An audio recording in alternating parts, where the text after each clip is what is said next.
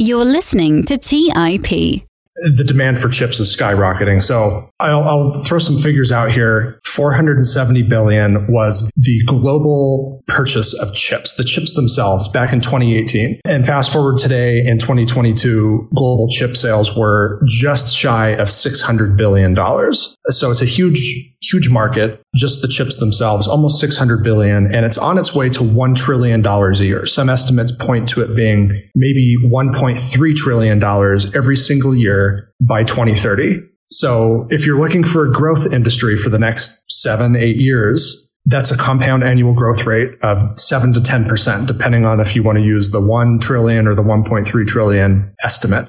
It's a huge market. On today's episode, I chat with Nick Rossolillo. Nick is the founder of Concinnus Financial. He's an investment portfolio manager and host of the Chip Stock Investor Show on YouTube. I brought on Nick to chat all about the semiconductor industry and to learn more about the best companies in this space as today our economy can be described as a chip economy where microchips have been applied to many technological advancements in different industries. And so Nick gives us an overview of the chip market, which industries are expected to drive the most growth and demand for chips in the future. He explains what the different types of chips are and which companies produce produce which types of chips, and he walks us through a number of chip companies like Nvidia, AMD, Qualcomm, Taiwan Semiconductor, as well as Texas Instruments, and shares his thoughts on which companies he believes are undervalued at today's prices, and so much more. So without further delay, I really hope you enjoyed today's episode. You're listening to Millennial Investing by the Investors Podcast Network where your hosts, Robert Leonard and Rebecca Hotsko, interview successful entrepreneurs, business leaders, and investors to help educate and inspire the millennial generation.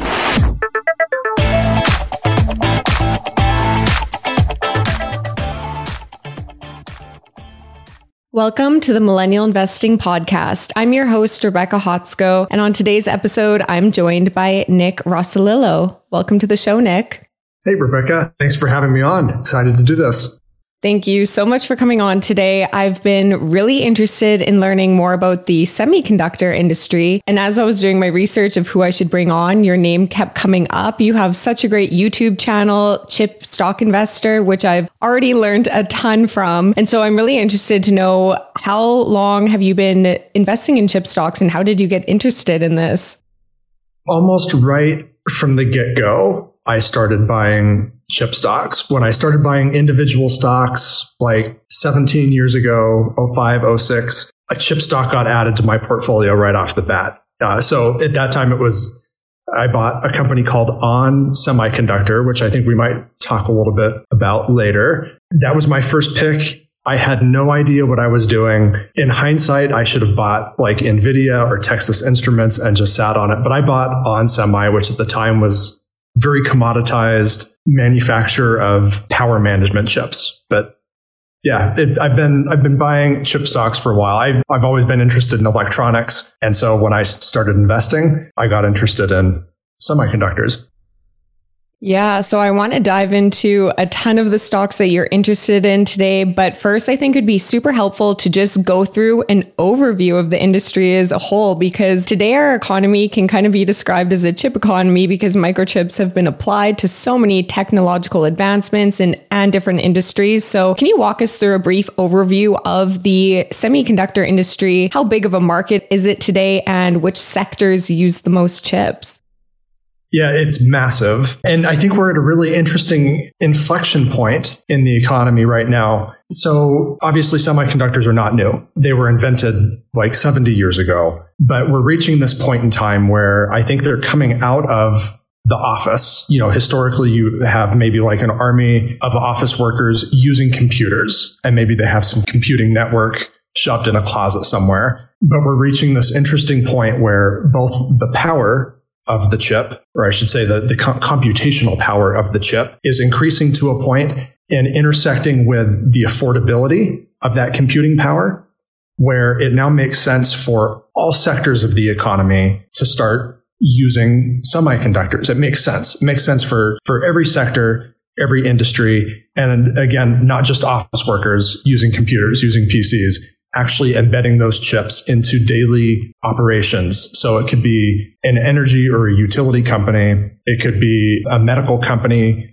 that wants to connect its medical equipment to a network. Obviously, electric vehicles and the, I guess, smartphoneification of the car, of the cockpit of the car. So all of these different things kind of happening all at once and the demand for chips is skyrocketing. So I'll, I'll throw some figures out here, some pre-pandemic figures 470 billion was the global purchase of chips, the chips themselves back in 2018. And I, I start with 2018 because 2019 was actually a down year. If you remember the US China trade war. And fast forward today in 2022, global chip sales were just shy of $600 billion. So it's a huge, huge market. That's again, just the chips themselves, excluding a lot of the software, a lot of the equipment, the raw materials, excluding all of that just the chips themselves, almost 600 billion, and it's on its way to $1 trillion a year. Some estimates point to it being maybe $1.3 trillion every single year by 2030.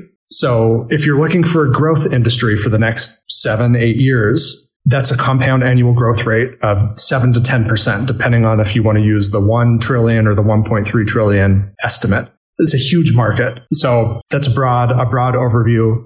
Let's see. You asked about end markets as well, didn't you? Yeah, for sure. You so can you, get into that. Yeah, you had you had this chart here that was a really nice visual showing smartphones actually are currently the largest market for semiconductors currently. Smartphones passed up the PC last decade as the largest consumer of chips. So again, remember office workers, historically the users of computers, but then everybody became a user of a computer every single day, sometimes every minute of every single day, depending on how addicted we are to our smartphone. But in the next decade, I think there's a growing anticipation that data centers will become the largest consumer of semiconductors. So data centers being the, the main computing unit of cloud, of the cloud. And there's some, some different things we might get into later as to why that is, but those are the biggest end markets currently. Smartphone, PC, data centers, and servers. I want to dig into the growth in or the expected growth in sectors in a second. I first want to ask you about the different types of chips because I think that'll help us grasp kind of this overview of the industry. What are the main types of chips? Basically, there's two broad types of chips analog and digital. So, an analog chip, you can almost think of it as uh, just basically a sensor. Maybe if you want to compare it to like how our bodies work, our five senses. An analog chip is, is kind of like that. It might be a type of chip that reads a radio wave. Uh, so that would be like a mobile device, or it could be a power chip uh, that somehow interacts with or alters the flow of electricity through a computing system. It could be LiDAR or radar or a vision chip. On a lot of new cars are getting these to help enable some advanced driver systems or maybe it's an industrial robot that uses one of these analog chips. So again, just think of like a sensor and kind of like our five senses help us interact with the world, the physical world around us. That's an analog chip for a computing system. And then the second broad type of chip is a digital chip. And so a digital chip works with ones and zeros. So you could compare these to like the brain, our brain. And so within digital chip, you also have two basic types. You have logic and memory. So memory, it stores information for later use, and then logic, it crunches the numbers. It, it's figuring stuff out. And so the language that these things use are ones and zeros or bits. And those are completely meaningless, but you have countless ones and zeros lined up together. And that's kind of like the most basic alphabet for software code. So, so that's a, a digital chip. And oftentimes these are like the most recognizable names, these digital chips. So like your Intel, primarily a digital chip designer and manufacturer, NVIDIA, AMD, both design digital chips. Micron is the top designer and manufacturer of memory chips in North America. So some very name brand type of companies fall within this digital chip segment of the industry. And then which of those two chips is the market growth expected to grow the most? Like which has applications to, I guess, which industry? That's an interesting question. So over the last decade, it has most definitely been the logic chips especially the digital logic chips, more so, more so than memory. And memory is kind of a different topic I think we'll touch on later. But so NVIDIA, now the world's largest semiconductor company as measured by market cap, massive growth over the last decade from logic. The world has this insatiable demand for these logic chips. And I think the chat GPT viral piece of software here the last few months kind of, I think illustrates it's not necessarily a new thing, but for the first time, I think a lot of consumers got introduced to AI.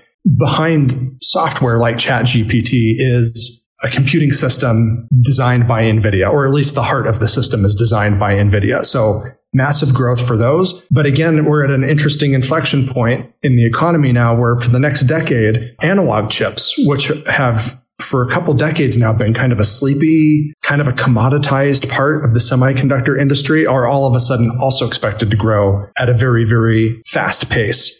And again, a lot of that is being driven by electric vehicles, new automobile technology, and kind of parallel to that, a lot of similar technology used in the modern car also getting applied to industrial robotics. So manufacturing, food production, healthcare, and so on. Okay, that was very helpful because I found that when you first dive into researching chip companies, there is so much to learn about how they work and which chip applies to what industry, which company makes what chip. And so I'm glad that you kind of broke that down for us today. And I want to dive into the expected growth of those different kind of sub industries a bit more because, yeah, I found that chart super helpful to just see the uh, projected growth. And so data centers is expected to actually grow the most by 2030 and beat even smartphone demand, which I thought was super cool. And then automotive is expected to grow a ton as well. And then personal computing a little bit. And what was the other one there? Um, automotive, yeah, consumer electronics, uh, decent growth over the next decade. I mean, a market doubling in size over the next eight years is pretty impressive but kind of one of the sleepier parts of, of the market. So yeah, PC, consumer electronics and internet service infrastructure, kind of the slowest moving parts of this industry. Right. So then that data centers one, you kind of touched on that. That is driven then by AI demand, essentially. It's become twofold. So over the last decade, it's been just general purpose cloud computing, or oftentimes you'll hear it referred to as HPC, high performance computing. So these massive data centers that operate huge applications. So like Meta, the parent for Facebook and Instagram, operates massive data centers. I think this is actually a little known fact, but Meta is not just a social media app. They actually do some really deep, impressive engineering behind the scenes because they own their own data centers. And to operate something that can support 3 billion plus users around the world at people using it constantly every second of every day somewhere on the globe, uh, you have to have some massive infrastructure. So over the last decade, it was just the general purpose cloud. But now all of a sudden, it's AI, which oftentimes is, is just getting embedded into the cloud somewhere. So yeah, that data center market, I think it's going to actually surpass. Some estimates still think the smartphone market will be the largest consumer of chips by the end of this decade. I really firmly believe that data centers and servers, maybe like we could break that down further into public cloud like Amazon AWS or Microsoft Azure. And then also companies building their own private cloud network as well, their own data center based network for personal use. Those two things combined, I think will outpace smartphones in the next, by the end of this decade some estimates actually pointing that memory chip demand will actually get sold into data centers more frequently than they do smartphones as early as next year, as early as 2024. And then logic chips, digital logic chips will, will catch up and in total surpass smartphones. Wow. And so, okay, so the main chips for data centers are memory and logic, you just said?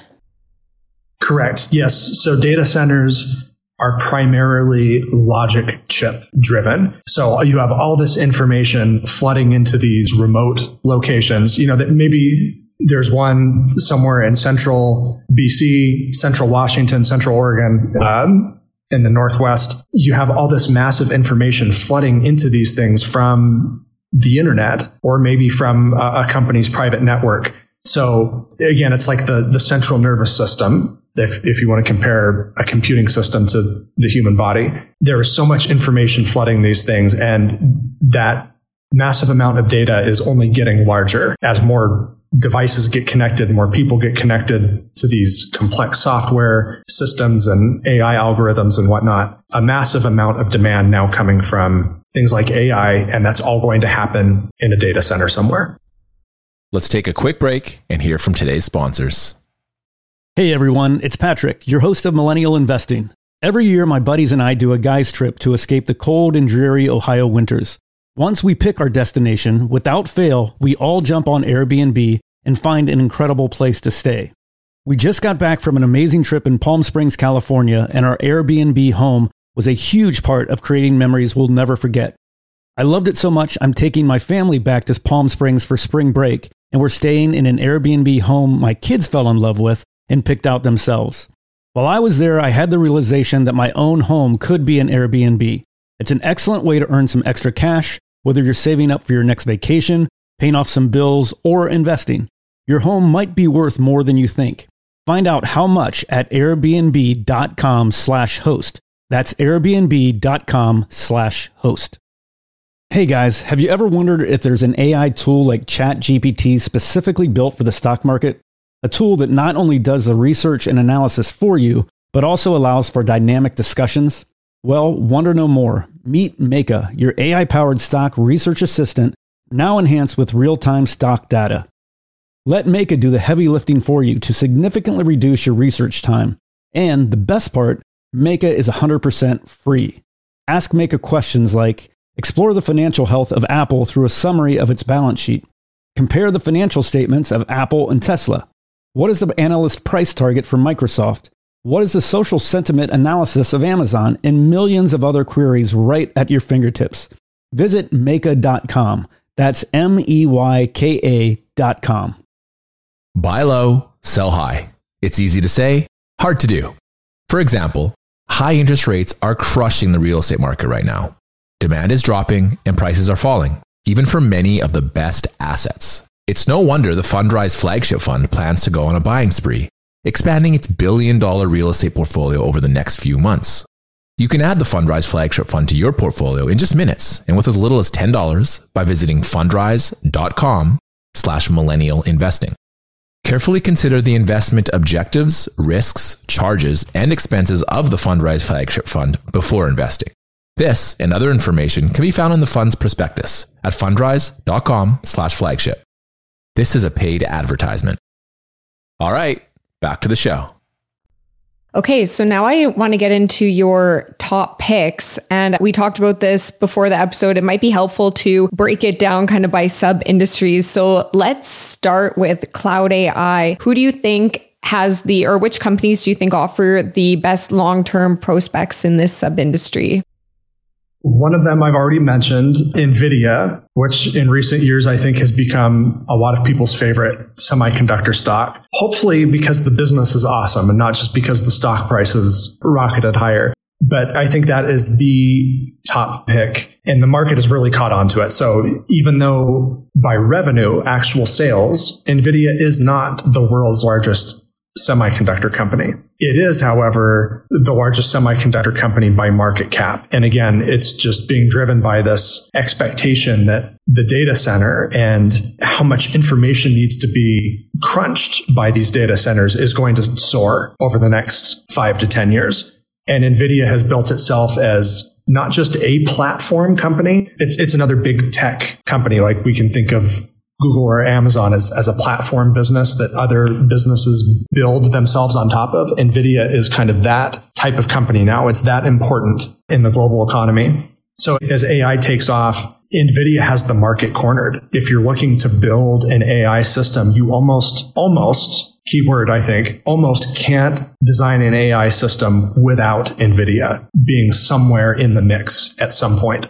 So I think that's the top pick. Expensive stock, ridiculously expensive stock. And it's just because of this expectation that they're going to gobble up the most of this market in the next five to 10 years. So I have a trio of them though that, that make up my top pick here in data center and AI. AMD, again, household name in years past, kind of the underdog to Intel, but they've really passed up Intel technologically in recent years. And then a third one that almost no one has heard of, Marvell Technology Group. So this company makes a type of processor called a DPU, a data processing unit. And they made a string of acquisitions the last the last four or five years to bolster their their portfolio of different chip designs and IP that they can license out. And so they're actually a key company when a company is trying to design high performance computing for the data center. Marvell is a, a key ingredient in that in that work now as well. Okay, I want to jump back to NVIDIA for a second because I'm wondering you said they kind of have the market cornered. Why is that? What is their competitive advantage that no other chip company can do, or maybe are they trying to do and have failed?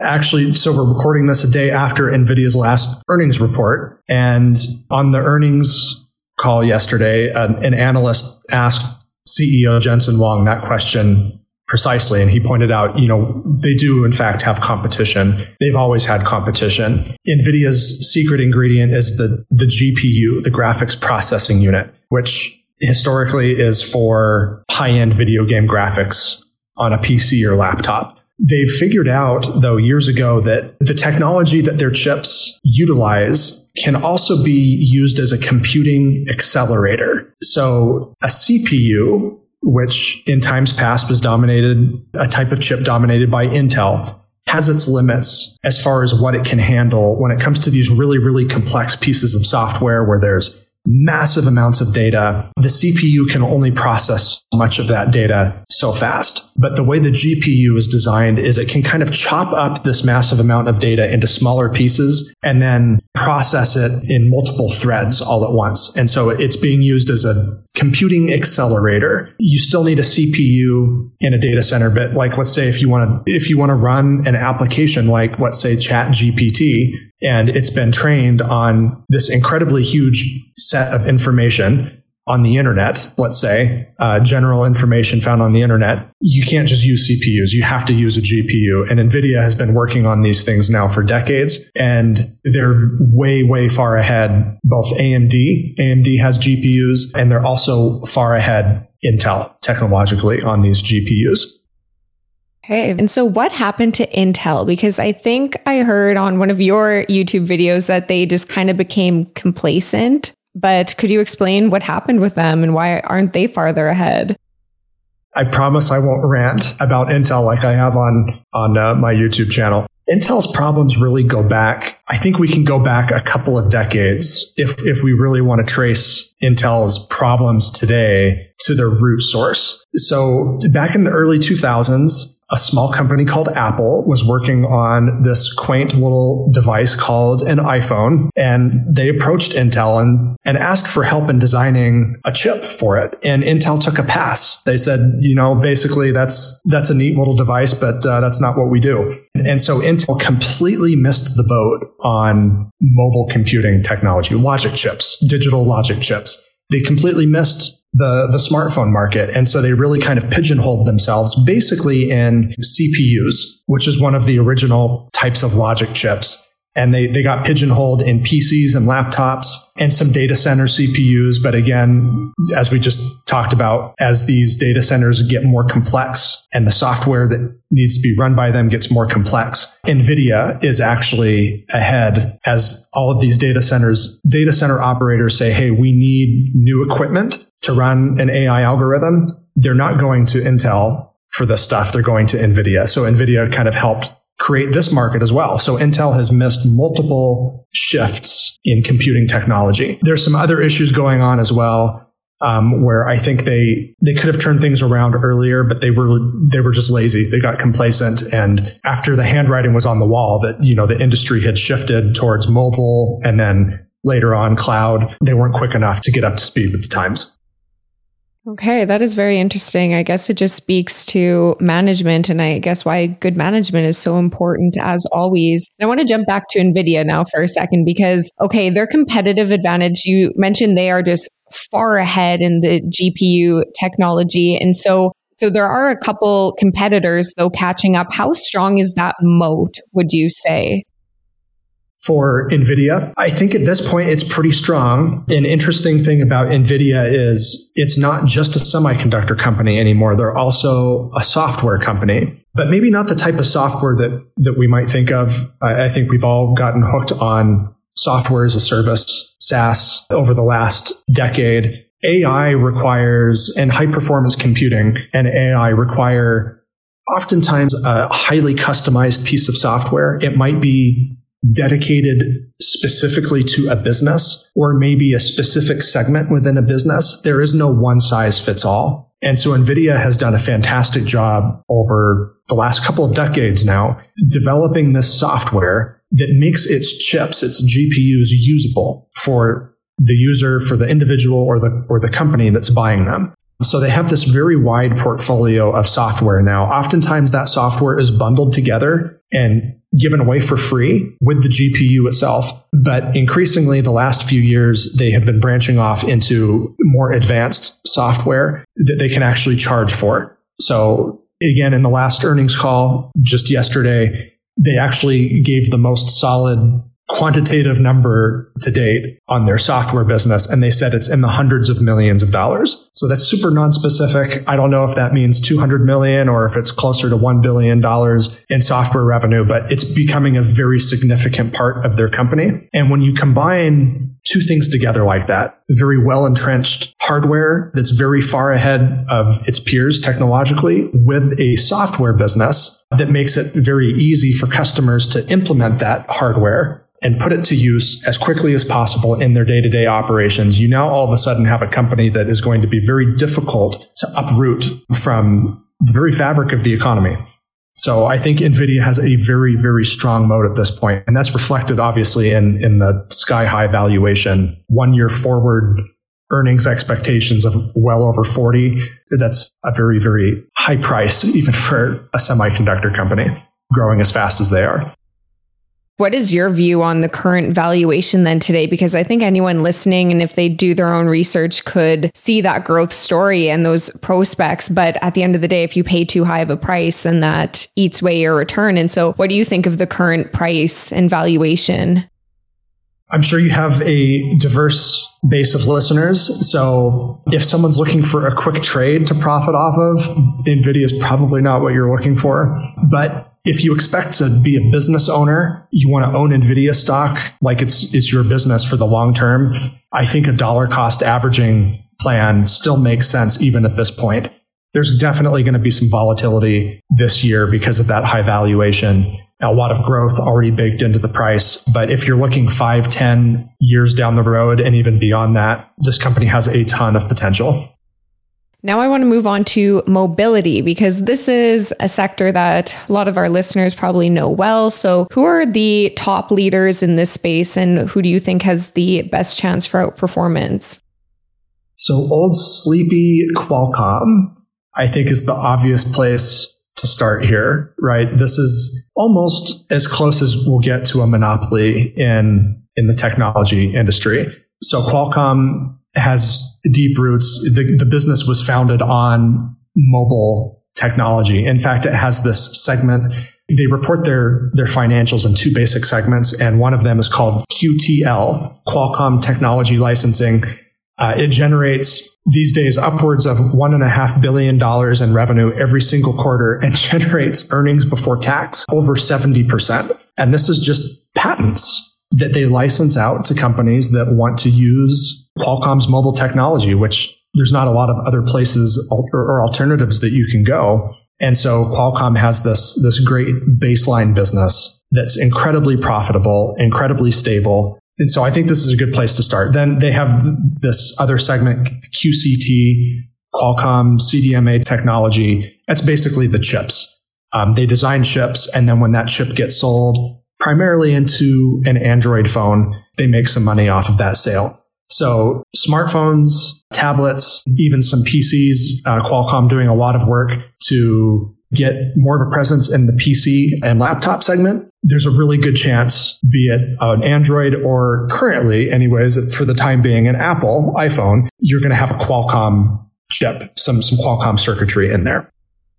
Interesting, because I thought that was Apple specifically was one of the largest customers for TSM.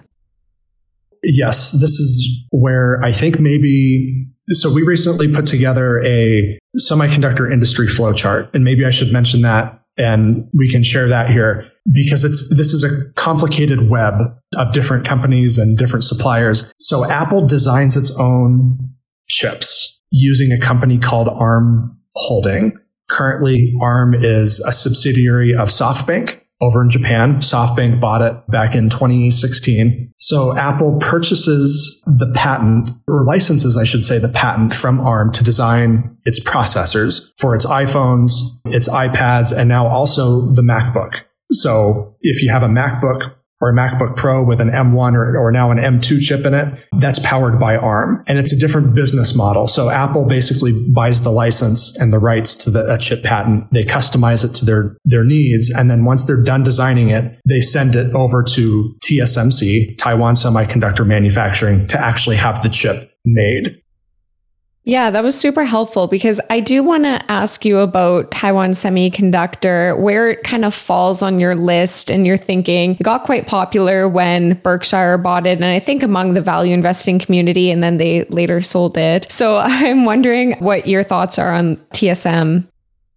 Yeah, we should definitely start with Warren Buffett and Berkshire Hathaway buying $4 billion worth of, of TSMC. And then a mere three months later, they sold 86% of the stake they had just purchased. It's a fantastic company. I, I, will, I will say that it's a wonderful company. They, they actually port Intel. I think this just kind of illustrates how far behind they are.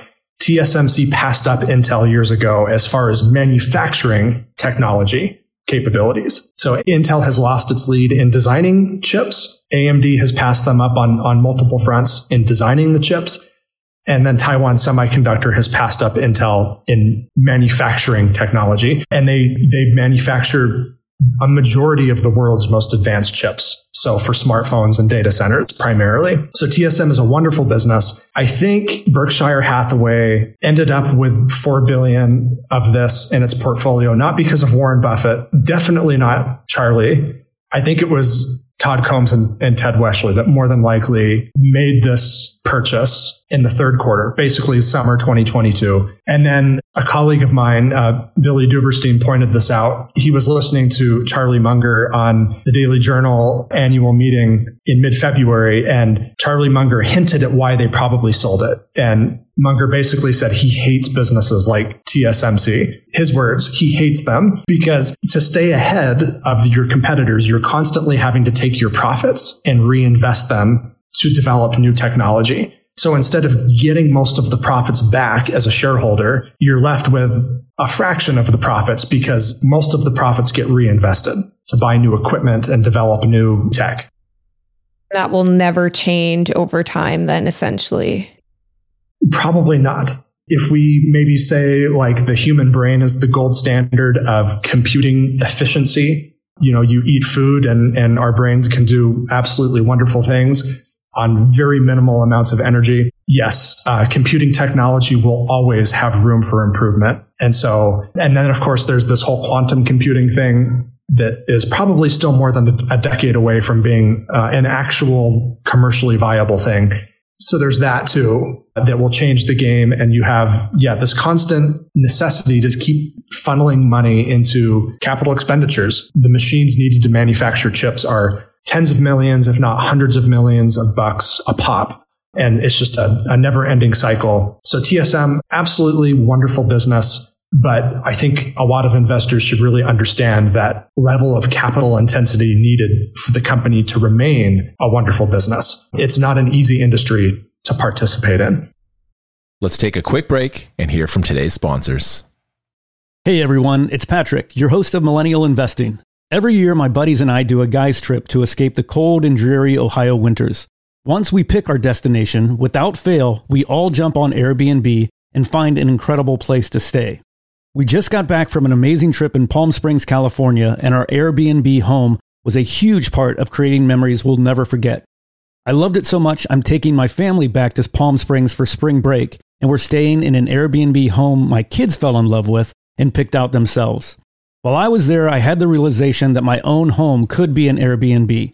It's an excellent way to earn some extra cash, whether you're saving up for your next vacation, paying off some bills, or investing. Your home might be worth more than you think. Find out how much at airbnb.com slash host. That's airbnb.com slash host. Buy low, sell high. It's easy to say, hard to do. For example, high interest rates are crushing the real estate market right now. Demand is dropping and prices are falling, even for many of the best assets. It's no wonder the Fundrise flagship fund plans to go on a buying spree, expanding its billion dollar real estate portfolio over the next few months.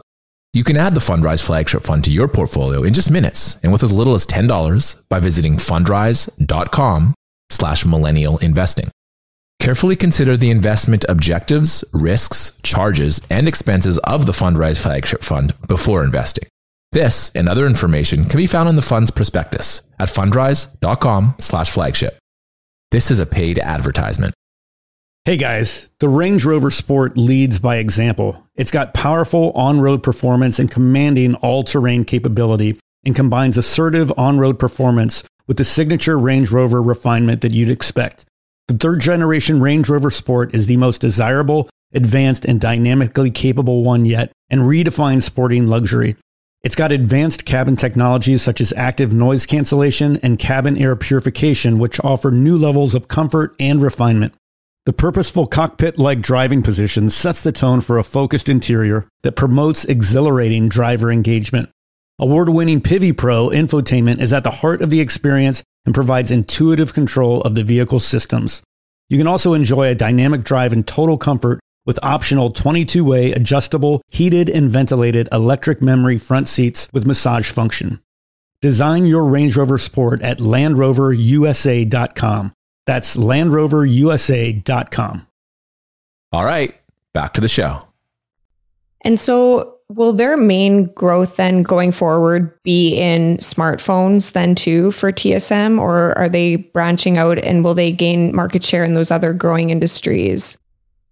It will be a smartphone as well as a data center and AI based business. They will get growth from both of those industries. They have begun expanding on the facilities that they already broke ground on, I guess, in Arizona. They're building some new fabs in Arizona, and Tesla has apparently secured some supply uh, from TSMC, but that's probably more than likely, again, the logic chip itself, not the analog chips. TSMC does not dabble in analog. They are a digital chip specialist. So kind of like the brains of, of the modern vehicle, that's probably an area they could get some growth from as well. Okay, so they aren't directly competing with Nvidia for that market share then? Yeah, that's a good question. Nvidia is a customer, as is AMD. Basically, anyone who is a digital chip designer is more than likely a TSMC customer. Intel wants to compete in this market. So currently TSMC and Samsung are the two biggest third party foundries. So if you design a chip, you're basically going to one of those two, TSMC or Samsung. The problem with Samsung is, is they also manufacture chips for themselves. So you're kind of, um, you kind of have a built in competitor there. If you have a smartphone chip and you hand over your smartphone chip design to Samsung, who also just so happens to design and manufacture their own smartphone chips as well, you have a bit of a conflict of interest there. TSMC is unique because they are the only third party foundry that does not compete with their customers. They only manufacture. So this is a market Intel wants to get into. But again, they will also have that issue where they design their own chips. So anyone who gives a design to Intel to manufacture for them, you have a built in competitor there. Right. So TSM seems like they have a pretty strong competitive moat, and it would take a lot to catch up with them and many years, at least, even for someone as big as Intel to even catch up to what they're already doing. So, what are your thoughts on its current valuation right now and I guess long term prospects?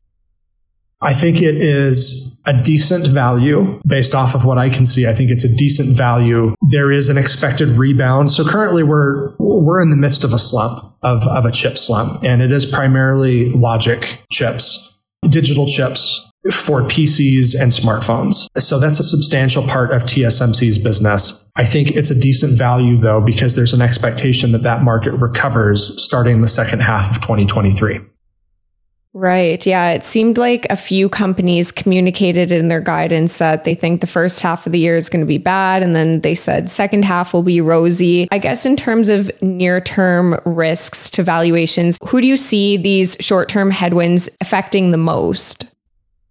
The semiconductor industry is a funny place. It is a very far sighted industry. If you believe the market tries to price in three to six months, let's say, maybe, maybe a year of information down the road in, in figuring out a fair price for, for a stock.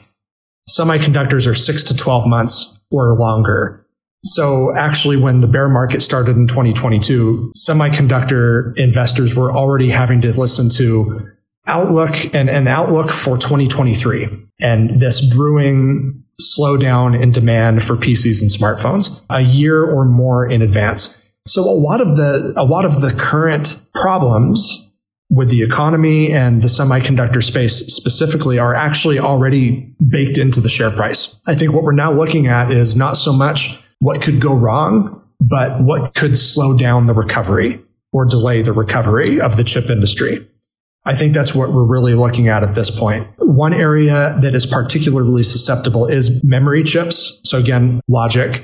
Memory is very price elastic. The price on, on a memory chip, because it's a basic commodity in a computing system, the price on a basic memory chip will fluctuate wildly depending on uh, how much supply is out there and how much demand is on the market. So with this current slump in, in PC PC and smartphone demand and companies trying to cut supply back, memory chip companies have been wiped out. So Micron has been hit very hard. But I think that's one area where if the market gets wind of a delay in the chip in the chip overall chip industry recovery, it's probably the memory market that is going to be the most sensitive to that. And it's going to pick up on anything going wrong the soonest. That makes a lot of sense. I forgot to ask you about two more industries. And I want to get to that before we talk about more, I guess, the relative valuation of all these stocks. I want to make sure we have them all covered. First is the automotive industry, because you mentioned how that's supposed to be a growing industry with electric vehicles. So, which companies are expected to gain the most traction in this industry? The obvious pick here is Texas Instruments. Probably the stock that I should have bought first 17 years ago, not On Semi. Texas Instruments is, is an absolute giant about three quarters of their business is analog chips. So there they have, they're ready to go for this coming boom in, in automotive technology and to a lesser extent, industrial robotics. Uh, they're ready for it. They have a wide portfolio of sensors, power chips. If it's analog, you name it, Texas Instruments is probably there. They have a wonderful manufacturing base to work from. They have some of the lowest costs in the industry some of the lowest costs, I should say, maybe in manufacturing, period. Not just manufacturing chips, but just manufacturing. They have done an absolutely incredible job of driving down their costs and they have ridiculously high profit margins as, as a result. So I think TXN is a fantastic bet. On Semi though, almost two decades later, um, I'm warming up to this one again. It was a commoditized business uh, when I first bought it many years ago. But today, with the advent of electric vehicles, renewable energy, uh, there's a new type of chip substrate called silicon carbide. So silicon, obviously, obviously the, you know, that's almost synonymous with the chip itself. You can call chips semiconductors, sometimes silicon. That's what they're made out of. Silicon carbide has carbon kind of blended into the mix and it's able to handle much higher voltages and much higher heat, which makes it a great type of chip for EVs and renewable energy. And On Semi is pouring a lot of investment into, into SiC, silicon carbide. There's also a small, very, very tiny equipment, chip fab equipment company called Aehr Test Systems that I have a very small position in, but they, they provide equipment that is essentially quality control for silicon carbide chips. And this is a really interesting one I think that could get a lot of benefit from a growing automotive technology market. I like Texas Instruments is one that is not super popular. I don't know, maybe that's just what I read, but it doesn't seem like it's as popular as TSM or Nvidia and other ones like that, which benefit investors because typically then the price isn't as high. It's not run up. You're absolutely right. It's a fantastic, I think it's a fantastic value right now. It's one I have considered adding to my portfolio. Yeah, it's just not one of those like kind of sexy high, super high growth logic chip names like NVIDIA or AMD. But I think that's a real shame because they're, they're, they're actually forecasting compound annual growth of 10% a year through 2030. There's nothing wrong with average revenue growth of 10% a year. Plus, Texas Instruments has this long-standing policy of returning 100% of their free cash flow to shareholders. So all of a sudden you're looking at an investment that is probably going to compound at, you know, a mid teens percentage on average for the better part of a decade. That's a pretty good long-term investment, if you ask me. Yeah. And so we talked about so many different companies today, and you made such a great case for all of them in these different industries where they can capture more market share. And I guess I'm wondering, given that and kind of the, the near term risks that could be ahead, which do you think are the best value right now and for a long term investor? Because we're not looking to sell it in two years or something, but which ones do you think are the best priced right now for a value investor to scoop up? Yeah, Texas Instruments is compelling. I think in addition to that, I, I do like Qualcomm. Obviously, the smartphone market is not a super high growth market like it was the last two decades, but there is still going to be some growth there. In addition to that, Qualcomm is actually taking everything it does in smartphones and now applying it to the automotive industry. So they're they're actually developing and, and getting some really good success selling their logic chips into automobiles. In addition to that, they do have a small software component as well attached to that auto business. I, I think Qualcomm is is very cheap and it's kind of been left for dead here as of late because of the the decline in smartphone sales, but that's going to come back eventually. And along the way, they're getting some nice growth from automotive. I think AMD is still very compelling as well, even though it, it's this darling from the 2010s.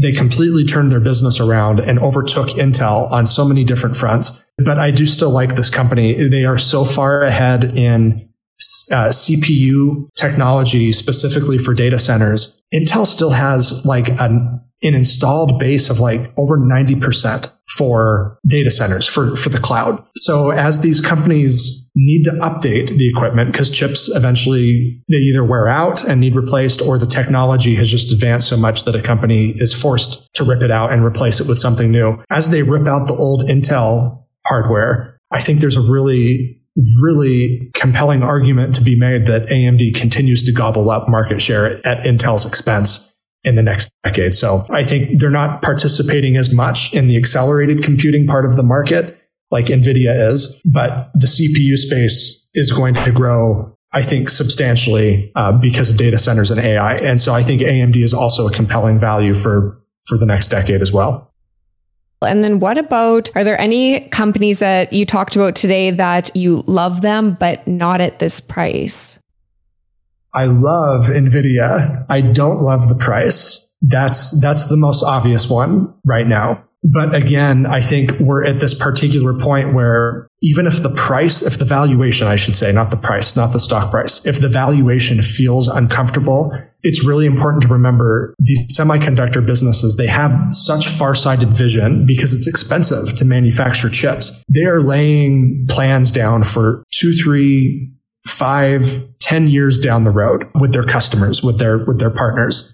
So we, you really have to like look at valuation one year or more out to effectively value what a fair price is to buy a chip stock today. So I would say overall, there's a lot of very attractive, attractively priced, attractively valued companies in the semiconductor market at the moment. That was excellent. I think I'll end it there. I want to thank you so much for coming on today. I learned a ton from this conversation and I'm excited to watch more of your YouTube videos and keep up to date with this industry. But before I let you go, where can our audience go to learn more about you and everything that you do? So the primary outlet uh, these days for all of our research is the YouTube channel Chip Stock Investor. Perfect. I will make sure to link that in the show notes for our listeners. Thank you so much, Nick. Yeah, thank you. Thank you for the invite. All right. I hope you enjoyed today's episode. Make sure to follow the show on your favorite podcast app so that you never miss a new episode. And if you've been enjoying the podcast, I would really appreciate it if you left a rating or review. This really helps support us and is the best way to help new people discover the show. And if you haven't already, make sure to sign up for our free newsletter, We Study Markets, which goes out daily and will help you understand what's going on in the markets in just a few minutes. So with that all said, I will see you again next time. Thank you for listening to TIP. Make sure to subscribe to We Study Billionaires by the Investors Podcast Network. Every Wednesday, we teach you about Bitcoin, and every Saturday, we study billionaires and the financial markets. To access our show notes, transcripts, or courses, go to theinvestorspodcast.com. This show is for entertainment purposes only. Before making any decision, consult a professional.